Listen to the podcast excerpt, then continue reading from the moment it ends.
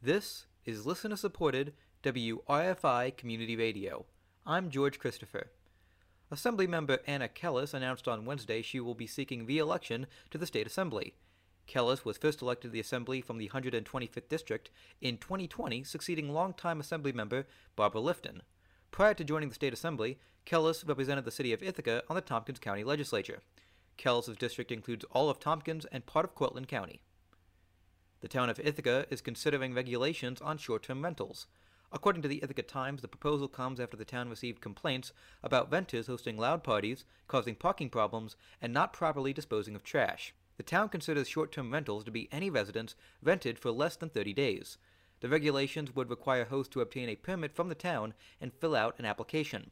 The regulation would also limit so called unhosted rentals, which are rentals where the homeowner is not present during the rental period. The Cayuga Waterfront Trail will be closed beginning tomorrow along the wastewater treatment plant between the farmers market and the footbridge over Cascadilla Creek. The city is doing work on the former manufactured gas plant. The work should be completed by the new year. On Tuesday, CNN suspended host Chris Cuomo after documents released by the New York State Attorney General's office revealed his attempts to assist his brother, former Governor Andrew Cuomo, during his sexual harassment scandal.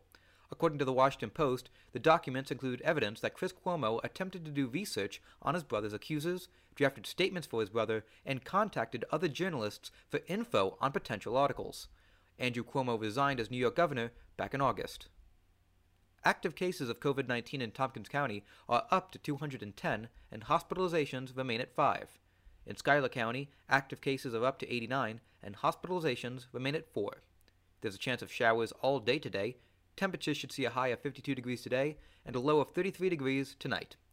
This is WRFI News. You can listen to this and all of our news content wherever you get your podcasts.